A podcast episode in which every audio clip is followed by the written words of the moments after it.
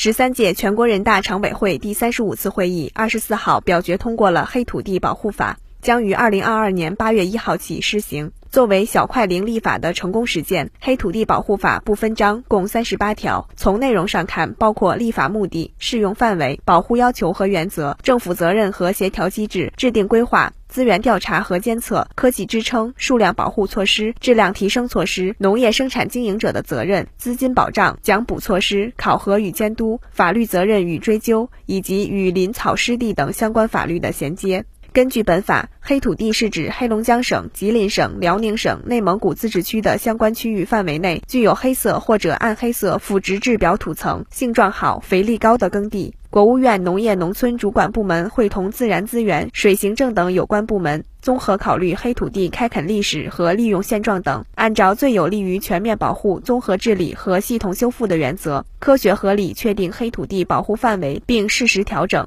历史上属于黑土地的，除却无法修复的外，原则上都应列入黑土地保护范围进行修恢复。本法明确，国家实行科学有效的黑土地保护政策，保障黑土地保护财政投入，综合采取工程、农艺、农机、生物等措施，保护黑土地的优良生产能力，确保黑土地总量不减少，功能不退化，质量有提升，产能可持续。黑土地应当用于粮食和油料作物、糖料作物、蔬菜等农产品生产。黑土层深厚、土壤性状良好的黑土地，应当按照规定的标准划入永久基本农田，重点用于粮食生产。值得注意的是，本法充分考虑到相关法律规定的有效衔接，明确规定林地、草原、湿地、河湖等范围内黑土的保护，适用森林法、草原法、湿地保护法、水法等有关法律。盗挖、滥挖黑土的，依照土地管理等有关法律法规的规定从重处罚；非法出售黑土的，没收非法出售的黑土和违法所得。